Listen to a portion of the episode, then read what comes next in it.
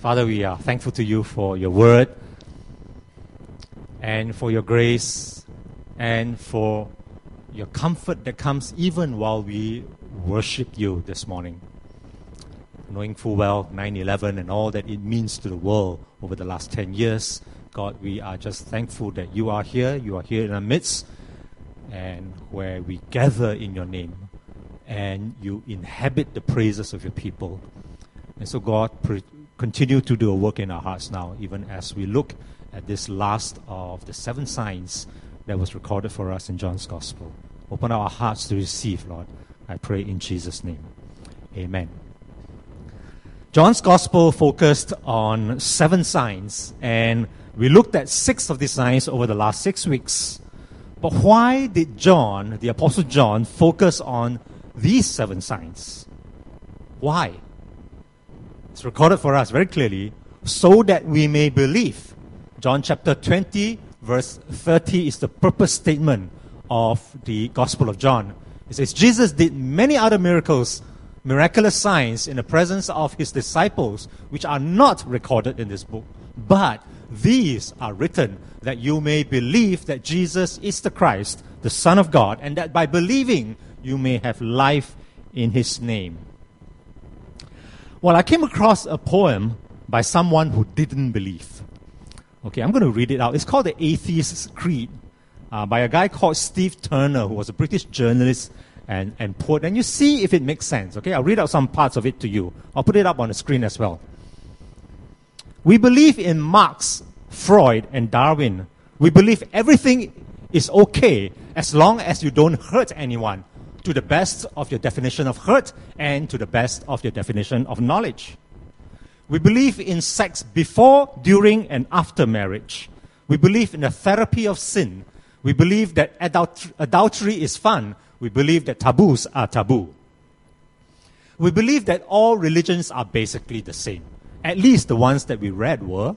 We all, they all believe in love and goodness. They only differ on matters of creation, sin, heaven, hell, God, and salvation. We believe in Masters and Johnson. Masters and Johnson were some sex therapists or researchers many years ago. What's selected is average. What's average is normal. What's normal is good. We believe that man is essentially good. It's only his behavior that lets him down. We believe that each man must find the truth that is right for him, and reality will adjust accordingly. The universe will readjust, history will alter. We believe that there is no absolute truth, except the truth that there is no absolute truth. We believe in the rejection of creeds and the flowering of individual thought. We believe that after death comes the nothing. Because when you ask the dead what happens, they say nothing. If death is not the end, if the dead have lied, then is compulsory heaven for all, excepting perhaps Hitler, Stalin, and Genghis Khan. So, what do you believe? What do you believe about life and death? Found some statements about belief of life and death. Someone once said, Not only does man fear death, he really does not enjoy life. And another statement youth is a blunder, manhood a struggle, old age a regret. This is from a British Prime Minister in the 1800s, Benjamin Disraeli. And from George Santayana, a Spanish American philosopher, he says, Life is not a spectacle or a feast, it's a predicament. Another one, life is a disease for which the only cure is death. And the British author Samuel Butler says, Life is one long process of getting tired. For those of us who woke up this morning and I'm so tired, that's life. Don't you find all this like ugh, way too cynical, pessimistic, fatalistic? Especially today, 9 11. Let me give you a quote from a Jewish carpenter. John chapter 10, verse 10. I have come that they may have life and have it to the full. What a difference. And so do you believe? What do you believe is true? What do you believe about life, about death? would you believe if somebody comes back from the dead? Would you? It was the morning of September 20th, 2006. Jeff Markin recalls heading for work as usual. What he doesn't remember is driving himself to the hospital. He had called his boss and told him he didn't feel well. His boss was concerned and convinced Jeff to go to the emergency room. Somehow Jeff made it. As he got there, he collapsed. Dr. Chauncey Crandall was doing rounds in the intensive care unit that morning. An alert call came over the PA system uh, that someone had arrived at the hospital with a massive, deadly heart attack. And then a second call uh, went out over the PA system and specifically asked for me because I was the cardiologist on that day. When I arrived there, it was like a war zone. It was like being in battle. It was chaos. Everyone there fighting to keep this man alive. The ER staff worked on Jeff for 40 minutes. They shocked him a dozen times. Despite their efforts, there was no response. Once Dr. Crandall decided the team had done everything possible, he called the time of death. While a nurse prepared Jeff's body for the morgue, Dr. Crandall updated the charts. Well, as soon as my note was completed, I walked out through the door to this emergency room. I heard this voice say, Turn around and pray for that man. And I wanted to ignore that voice because I said to myself, How can I pray for that man? He's dead. He's gone. There's no life in him. So I kept walking. And the voice came back again. And the voice said, Turn around and pray for that man. And I stopped and I thought to myself, I need to honor the Lord. So I turned around at the doorway and I walked to the side of the body, and the nurse was on the other side of the body, and she's looking at me like, What are you doing? Why are you here? And I stood there next to that corpse. And I opened my mouth, and these words came out Father God, I cry out for this man's soul. If he does not know you as his Lord and Savior, Father, raise him from the dead now in Jesus' name.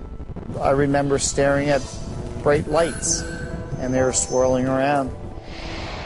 Out of those uh, bright lights uh, came an image, and he told me that he was there to look over me and make sure that everything was going to be fine. And the other doctor walked in the room, and I pointed to him. I said, Shock this man one more time. And he looked at me. He said, Dr. Crandall, we can't shock him. He's dead. There's no life in him. He's gone. And I said, For me, shock him one more time. And that doctor, out of respect and honor for me, went over to that body with those defibrillator paddles and put his paddles on that patient and shocked him. Shocked Jeff. And immediately an instant heartbeat came back. Instant, perfect, regular, which we'd never seen before. And the nurse screamed, What have you done? And this perfect heartbeat came back. And then suddenly, this abdomen started moving and started breathing. And then a couple moments later, the fingers started twitching. They immediately moved Jeff to the intensive care unit. Three days later, Jeff woke up with no evidence of brain or organ damage. Once I, I woke up, my daughter Jillian was there, and that's when she told me what had happened. When I came in Monday morning, Jeff was sitting up in bed. And I said, Where, where were you that day that I prayed for you in the emergency room? And he said, Dr. Crandall, I was in total darkness. And I was so disappointed. And I said, Jeff, what were you disappointed about? He said, I was alone for eternity.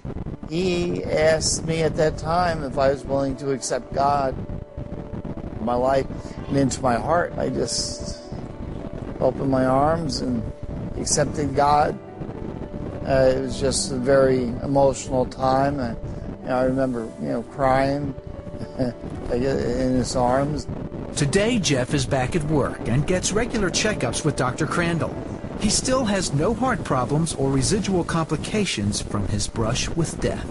Know what I had gone through and to be so fortunate. And uh, that's been part of, I guess, my uh, daily battle is why me? Why have I been so fortunate uh, to have God shine on me? Uh, I guess a second time. This day that I prayed for Jeff was a day of very little faith. It wasn't one of my big God days. And when I walked into that emergency room, to tell you the truth, I didn't want to stay and pray because I was so much in a rush with my work. But I prayed. And I didn't have a lot of faith backing that prayer up that day. But the Lord asked me to do it, so I honored the Lord and prayed. And that's all we need. Just a spark of faith like that mustard seed. Miracles are real, and they're real today.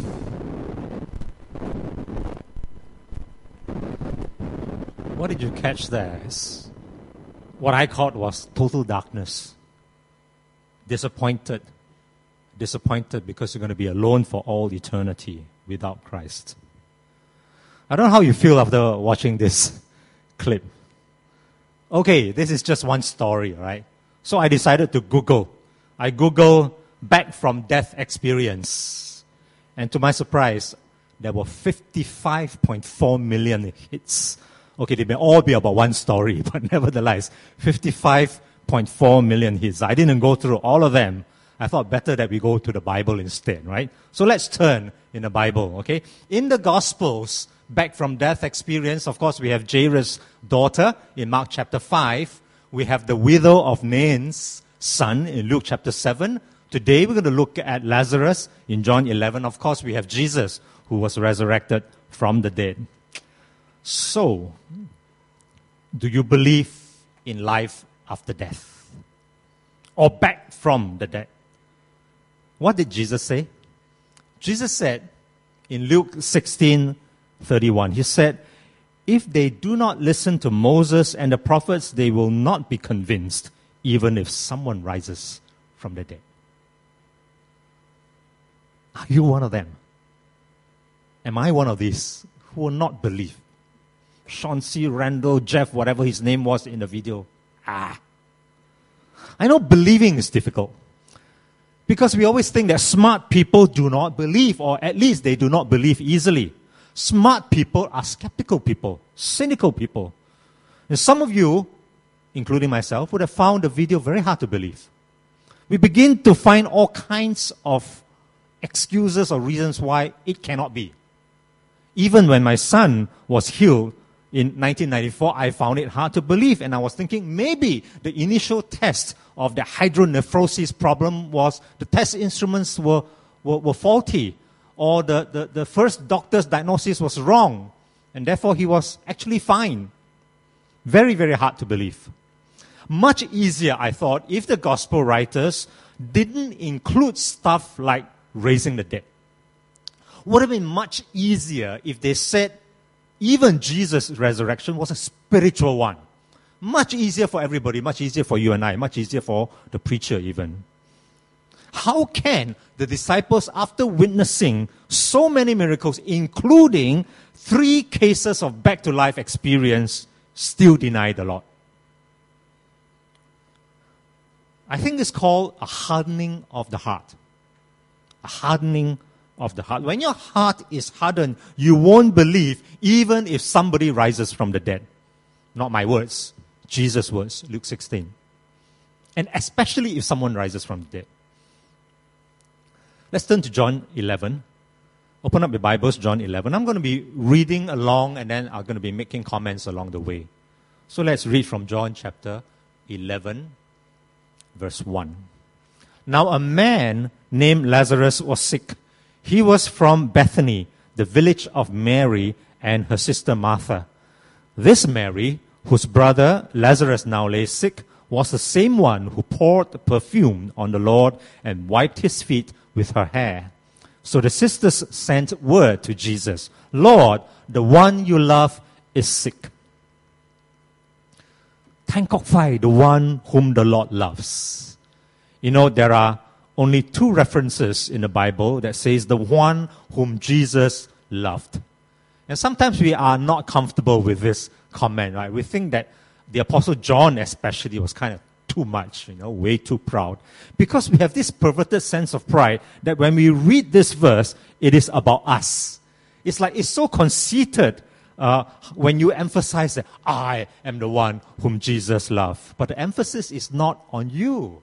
The emphasis on Jesus, the one who loves, the one who is the lover. And therefore, any one of us can confidently and boldly say, I am the one whom Jesus loves. Jesus loves me.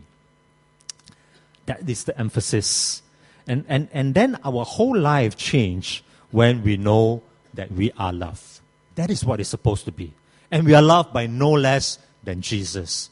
That we are loved by no less than God. So let's move on. Verse 4. When he heard this, Jesus said, This sickness will not end in death. No, it is for God's glory, so that God's Son may be glorified through it. Jesus loved Martha and her sister and Lazarus. See? Jesus Lazarus, the one whom Jesus loved, and now emphasize once again Jesus loved Martha and Mary and Lazarus. Jesus did not only love Tan Kok Fai, he loved us all. Verse 6 Yet when he heard that Lazarus was sick, he stayed where he was two more days. Then he said to his disciples, Let us go back to Judea. But, Rabbi, they said, a short while ago, the Jews tried to stone you, and yet you are going back there? Jesus answered, Are there not 12 hours of daylight? A man who walks by day will not stumble, for he sees by this world's light. It is when he walks by night that he stumbles, for he has no light. After he had said this, he went on to tell them, Our friend Lazarus has fallen asleep, but I am going there to wake him up. His disciples replied, Lord, if he sleeps, he will get better. Jesus had been speaking of his death, but his disciples thought he meant natural sleep. You know, very often we think that these disciples are truly dumb people, right? But I suggest let's not blame them, you know. It was then 2,000 years ago as it is now. We use many words for death. Even among Christians, I found that we find it difficult to say so and so's father is dead. We don't say that. We say he's gone to be with the Lord. He's asleep. He's promoted to glory. He's crossed over to the other side. So don't blame the disciples when Jesus, or don't blame Jesus when he said that he's asleep. And verse 14. So then he told them plainly. He said, Lazarus is dead. And for your sake, I am glad I was not there, so that you may believe. But let us go to him. Then Thomas, called Didymus, said to the rest of the disciples, Let us go, also go, that we may die with him. You remember earlier they said that you pass through here, they tried to stone you, and you still want to go there. They're going to kill you, understand? Jesus, you get it? Which part of kill do you not understand? It's death. But but you die die also want to go. So we all die together. lah. That's basically the single Singlish translation of this passage. Okay? it was a, a commentator called it a cry of loyal despair. So at least you can say that Thomas was loyal. Let's go together. Let's die together. Verse 17. On his arrival, Jesus found that Lazarus had already been in the tomb for four days. Bethany was less than two miles from Jerusalem, and many Jews had come to Martha and Mary to comfort them in the loss of their brother. When Martha heard that Jesus was coming, she went out to meet him, but Mary stayed at home. Lord, Martha said to Jesus, if you had been here, my brother would not have died. But I know that even now God will give you whatever you ask. Jesus said to her, Your brother will rise again. Martha answered, I know he will rise again in the resurrection at the last day. Jesus said to her, I am the resurrection and the life. He who believes in me will live, even though he dies. And whoever lives and believes in me will never die. Do you believe this? Yes, Lord, she told him. I believe that you are the Christ, the Son of God, who was to come into the world. You know, Martha was always the action person, right? She couldn't take it anymore. When she heard that Jesus was, was near, she ran out and she marched out to meet Jesus some distance away. And you know the tone of accusation and disappointed, uh, disappointment in Jesus that Martha had. See, you can do all these six signs that John's uh, uh, wrote about, but you didn't come to heal my brother Lazarus. And then she said, I believe and I believe. It was very mixed up, very mixed up. It was what I would say like I believe, but help my unbelief moment. And then she continued in verse 25. And Jesus said to her, and Jesus said to her, I am the resurrection and the life. He who believes in me will live even though he dies, and whoever lives and believes in me will never die. Do you believe this? She said, Yes. Yes, I don't notice any hesitation there. She said, Yes. And then she even declared that mighty declaration that Simon Peter declared, You are the Christ, Son of the living God who was to come into the world. And you know, these few verses are just so rich. Jesus did not say, I will resurrect, or Lazarus will be resuscitated. He said, I am the resurrection. I am the way. I am the truth. I am the life. And Martha gave that great confession of faith that only time ever recorded was Peter who said, Thou art the Christ, Son of the living God. And I get a sense that Martha was like, Oh, I believe, yet I'm angry with Jesus, and, and kind of just overwhelmed by all this spiritual stuff about I am the resurrection and the life and, and all that. Then she went to call Mary. She's the spiritual one. Verse 28. And after she had said this, after Martha had said this, she went back and he called, and she called her sister Mary. The teacher is here, she said, and is asking for you. When Mary heard this, she got up quickly and went to him. Now, Jesus had not yet entered the village, but was still at the place where Martha had met him. When the Jews who had been with Mary in the house, comforting her, noticed how quickly she got up and went out, they followed her, supposing she was going to the tomb to mourn there. When Mary reached the place where Jesus was and saw him, she fell at his feet and said, Lord, if you had been here, my brother would not have died. Maybe she said it that way, I don't know. You see, Martha probably related the whole exchange between herself and Jesus to Mary.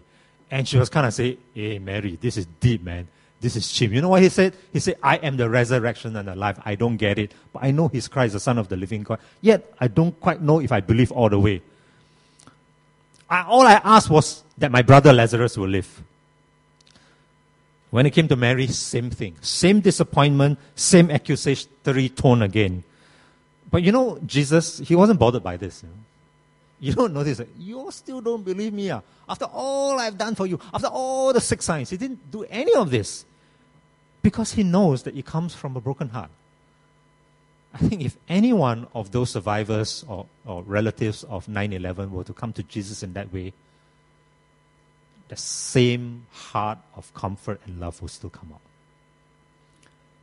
It comes out like this in this episode verse 33. When Jesus saw her weeping, saw Mary weeping, and the Jews who had come along with her also weeping, he was deeply moved in spirit and troubled.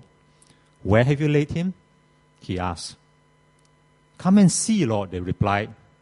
And that classic verse in verse 35. Two words, Jesus wept. If any one of the survivors in 9 11 and any one of the relatives had come to Jesus in prayer, I think Jesus would have wept. Why did Jesus weep? Why did Jesus weep? Some argued that Jesus was crying for the crowd because of their lack of faith. These people got no faith. After six signs, still no faith.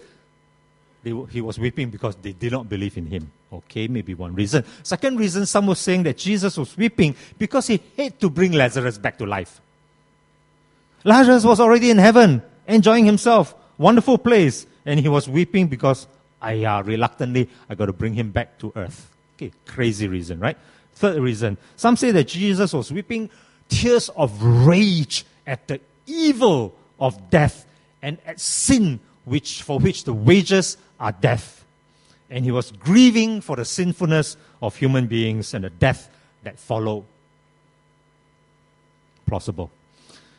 And some were saying that Jesus was weeping for himself because he was anticipating his own cruel death on the cross.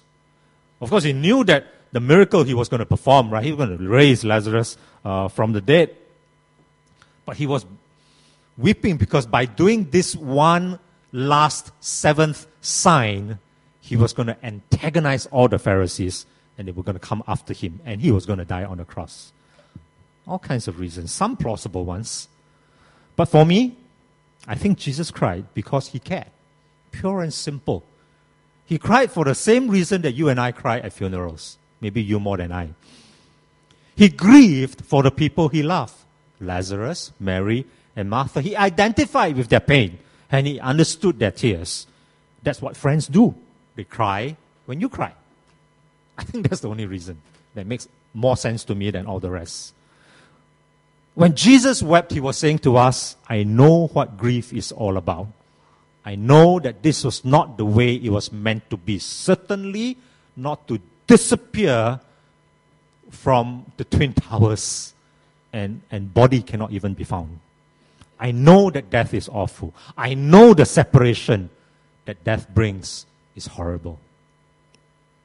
There was a story of this little girl who came home late one day from school and the mummy was mad and she started as all mummies do. Da, da, da, da, da, da, da, da. Finally, she settled down and she asked the little girl, Why were you late? After all da, da, da, da, da, da, da, da. And the little girl told the mother that today was in school a show and tell day where you bring your dolls to school and you explain why you like this doll and all that. And on the way home, her friend had dropped her doll and broke it. So the mother's tone immediately changed. It's like, oh, shouldn't have done my da da da da da da da da da. I should have ah. And she said, oh, little girl, you are so kind. You must have along the way tried to help your friend repair her doll. And the little girl said, no, mommy, the doll was too broken to be fixed. I just stayed there and helped Sarah to cry. Isn't that just like Jesus? Of course, Jesus can fix it, but Jesus stayed there and he cried. That's why Jesus cried. He was helping Mary to cry too. And he, he was the one who knew a miracle was about to happen. Why should he cry? He should say, Mary, don't cry, don't cry. I'm going to raise him up. No, he did that. He was that human and he was that compassionate. He sees our sorrows.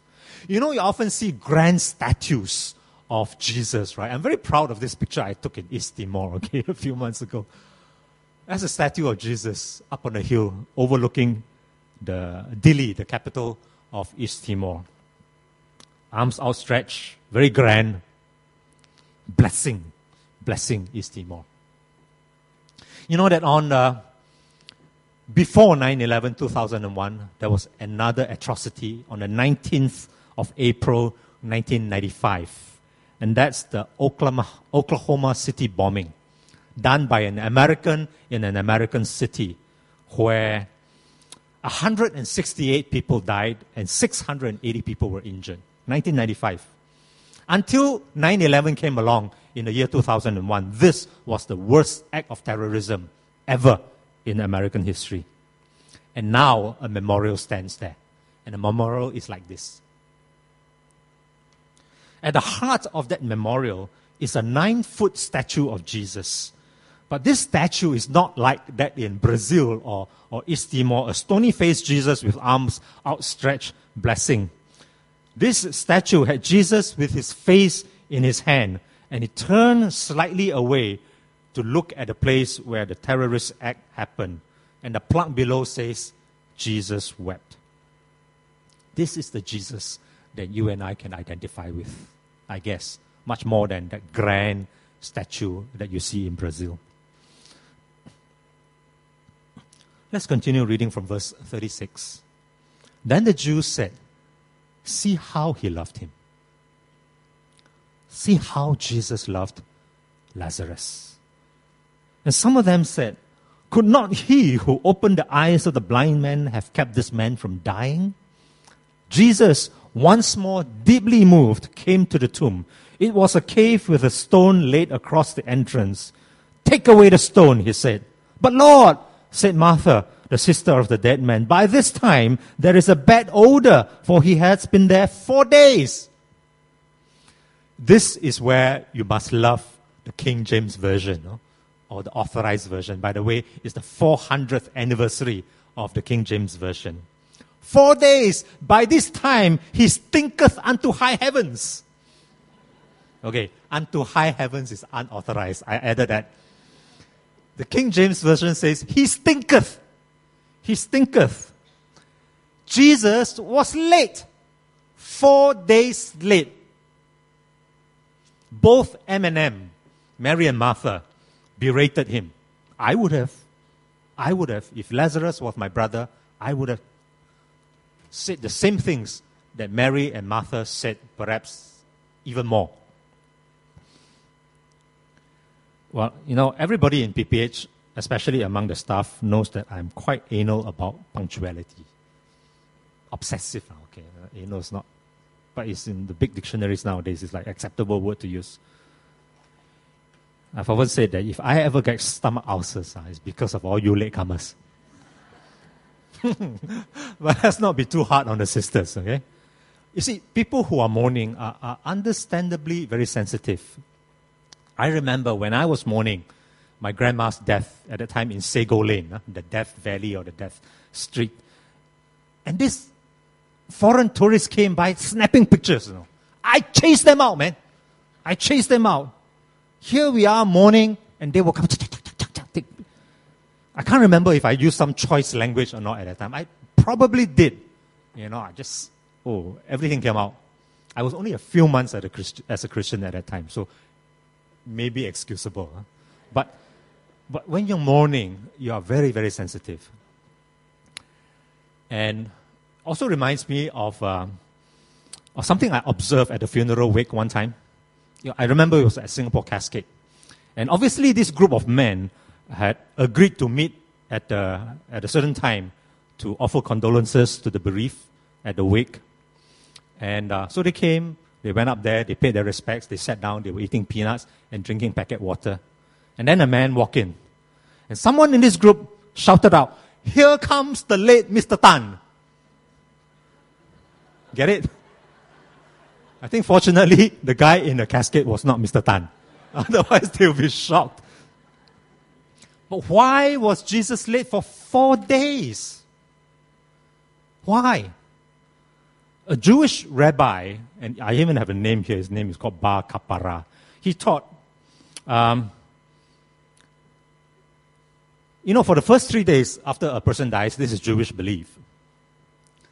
The soul separates from the body, and the soul keeps returning to the body and looking, finding a way to get back into the body. That's their belief, okay? And First day he looked, the face still the same. I think I tried. Cannot enter. Second day, the, bo- the face and the body still the same. Try. Cannot enter. Third day, body and the face still look the same. Try. Fourth day, begin to decompose. that's not me. So he never come back to the body again. That's the belief, okay? That's the belief. That's why four days. And then in the Mishnah, which is one of these Jewish writings where commentaries from rabbi after rabbi says, and, and is uh, authoritative, okay, to the Jews, collection of all the the explanations about the Bible and the oral traditions of Jewish law and all that. Say, say they must give evidence only during the first three days. Uh, after the death, after this period of the first three days, the decay of the corpse makes identification impossible or uncertain. CSI, eat your heart out. okay? Because in those days, the CSI, if they have, after the third day, uh, cannot identify already. Even if they produce the body and say, hey, this is so and so. It, it, it's not beyond recognition, so I cannot confirm that this is so and so. That's, that's the, the law of those days. That's why three days. Verse 40, let's continue. Then Jesus said, Did I not tell you that if you, if you believe, you would see the glory of God? So they took away the stone. Then Jesus looked up and said, Father, I thank you that you have heard me. I knew that you always hear me, but I said this for the benefit of the people standing here, that they may believe you sent me. When he had said this, Jesus called out in a loud voice, Lazarus, come forth. The dead man came out, his hands and feet wrapped with strips of linen and a cloth around his face. Jesus said to them, Take off the grave clothes and let him go. Therefore, many of the Jews who had come to visit Mary and had seen what Jesus did placed their faith in him. And so Jesus had a reason for his delaying because his delaying was deliberate. His delay did not mean denial. Jesus had a reason. God has a reason. Even for allowing something as dastardly as the 9 11 crashes on the Twin Towers. Isaiah 55, verse 9 tells us that as the heavens are higher than the earth, so are God's ways, my ways, higher than your ways, and God's thoughts, my thoughts, higher than, than your thoughts. Jesus being four days late was at the expense of Mary and Martha's mourning. Yes, they were deeply saddened and hurt, but it was to prove that Lazarus was deader than dead so that God would be glorified. You know, we saw the video earlier. What went through your mind, really? Uh, maybe this guy didn't really die, you know. He was just, maybe the doctor was mistaken. This Chauncey Crandall, Dr. Chauncey Crandall, what chief cardiologist in this hospital, maybe he was mistaken. Maybe this man, Jeff, was in just some kind of suspended animation. Maybe he had a very, very low heartbeat that this experienced cardiologist could not pick out. Maybe this cardiologist was tired. Maybe he had, like Li Wei Ling, 30 hours on her feet. Maybe, maybe, maybe, maybe. But what if this man had been dead four days? That would have been different. So now you get it, right? My ways are higher than your ways, and my thoughts are higher than your thoughts. He was calling out, not just Lazarus come out, Lazarus come forth. He was calling out for faith, faith, believe, believe. Verse 42 says, so that they may believe you sent me. You still have many questions? I have. Why Dr. Chauncey Crandall? Why not a pastor to pray for this man? After all, this doctor said he had no faith. And why Jeff? Why not some other guy? He wasn't even a believer. Do you know that? You notice that? He wasn't even a believer at that time.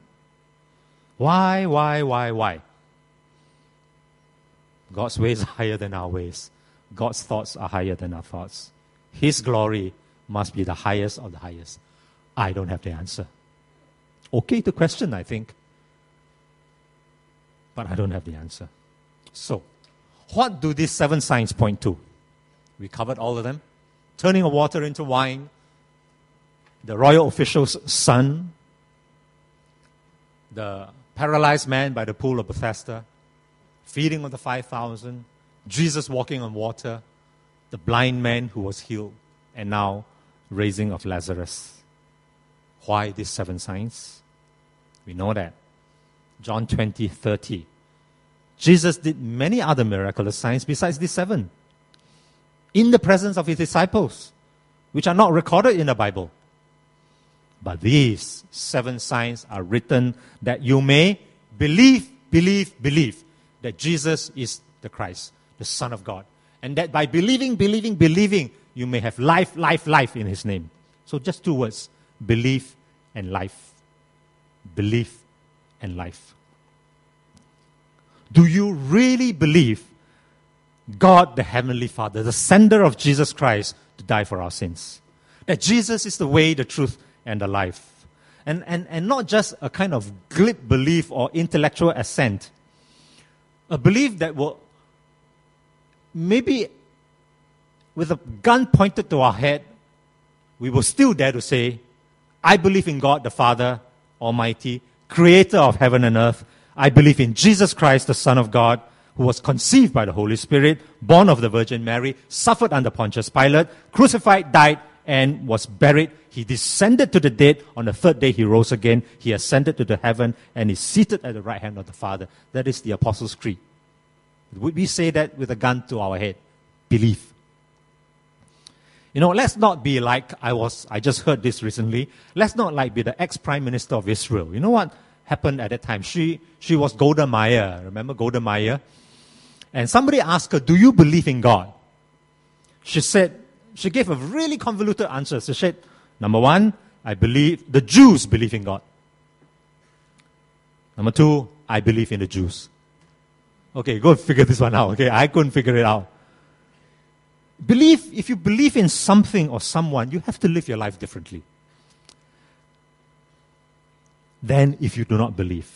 And one of the key results of belief in Jesus is not the fear of death.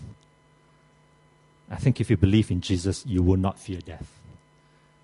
Hebrews 2, verse 14 says, Jesus too shared in their humanity, so that by his death he might destroy him who holds the power of death, that is, the devil and free those who all their lives were under were held in slavery by the fear of death.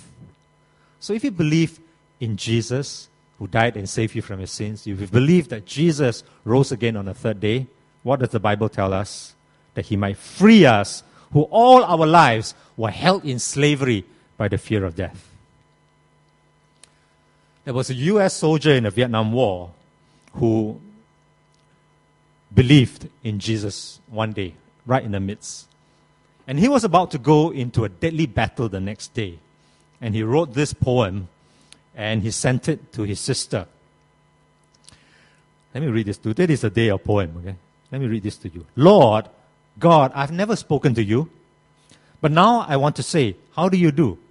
You see, God, they told me you didn't exist. And like a fool, I believed all this. Last night, a shell, from a shell hole, I saw your sky. I figured right then they had told me a lie. Had I taken time to see the things you made, I would have known they weren't calling a spade a spade. I wonder, God, if you would take my hand. Somehow I feel you would understand. Funny I had to come to this hellish place before I had time to see your face. Well, I guess there isn't much more to say, but I'm sure glad, God, I met you today. I guess zero hour will soon be here, but I'm not afraid since I know you're near. The signal, well, God, I have to go. I like you lots. I want you to know. Look now, this will be a horrible fight. Who knows, I may come to your house tonight. Though I wasn't friendly to you before, I wonder, God, if you wait at the door. I'm crying. I'm shedding tears. I'll have to go now, God. Goodbye. Strange now, since I've met you, I'm not afraid to die.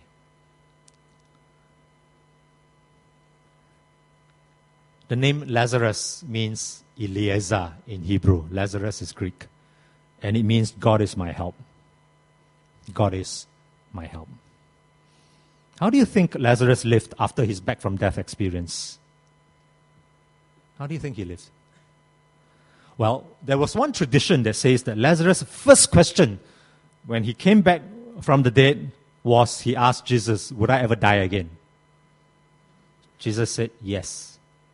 And on learning that, he never smiled again. Some story.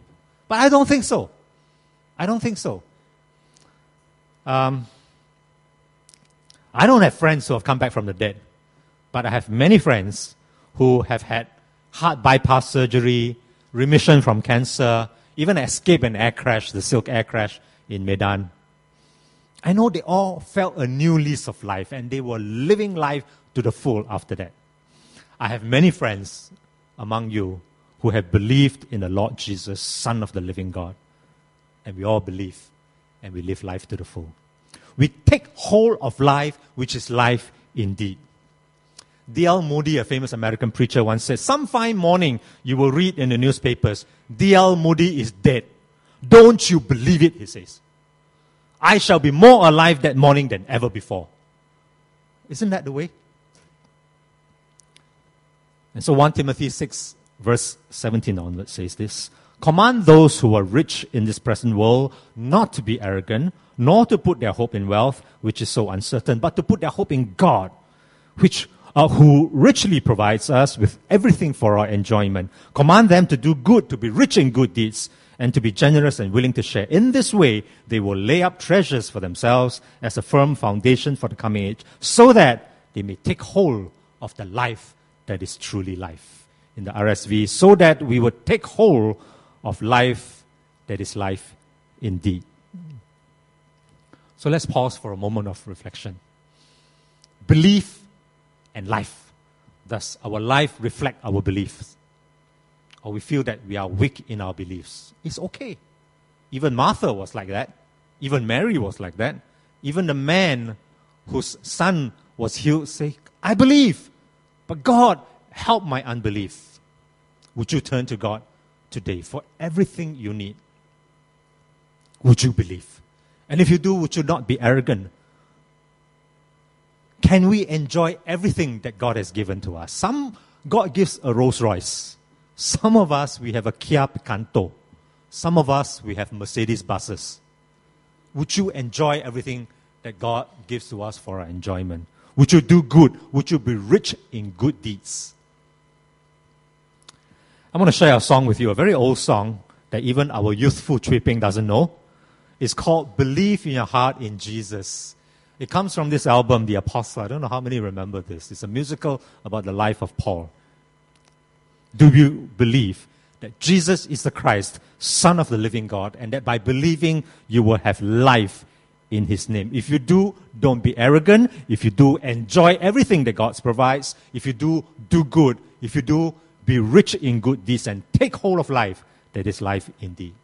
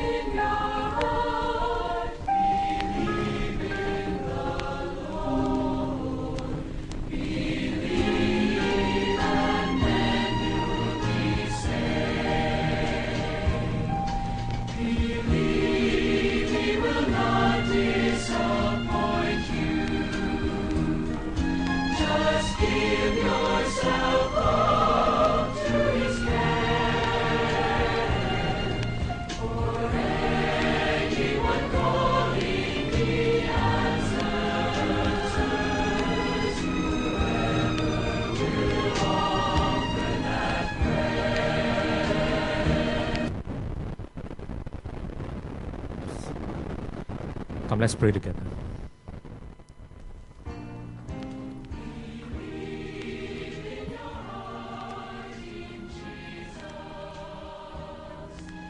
How confident are we that we have believed and that we have given our lives over to Christ? I want to open up the altar now. If you have not done that, if you cannot sing this song, if you cannot declare like Mary or Martha, I believe in you, you are the Christ, Son of the living God then do come up and I'd like to pray with you. I'd like to teach you how to pray to receive the Lord Jesus as your Lord, as your Savior. To receive the grace so that you will not fear death. It's one of the outcome of that belief. Just yesterday we were at the men's meeting talking about our epitaph. What would be right like to be written on the tombstone. I wonder how many of your friends ever talk about that. Don't fear death. It's a homecoming. Believe too that you are the disciple whom Jesus loves. Is that true? It's got to be true. Jesus loved Lazarus. Jesus loved Mary. Jesus loved Martha. Jesus loves you. I am the disciple whom Jesus loves. So, in a quiet moment now, let me lead you in a prayer. Maybe you can say it quietly in your heart too. I am the disciple whom Jesus loves. God loves Tan Kok Fai. Replace your name there. God loves me. I believe that Jesus is the Christ, the Son of God. And I believe that in doing so, I will have life in His name. And so, by Jesus' grace, I will not be arrogant. I will enjoy everything that God has provided for me. I will do good. I will be rich in good deeds. I will be generous and willing to share. I will lay up treasures for myself in heaven. I will take hold of the life that is truly life indeed.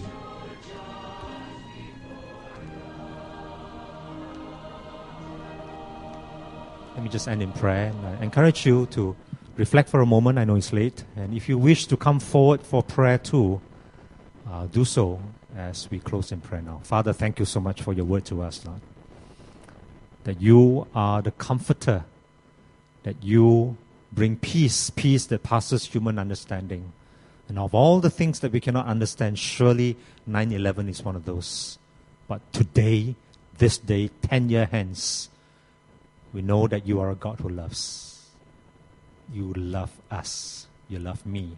I am the disciple whom you love. And that you are a very present help in times of trouble. The very name of Lazarus, God is my help. And so we turn to you this morning. Lord, would you help us to take hold of life that is life indeed? I pray in Jesus' name. Amen.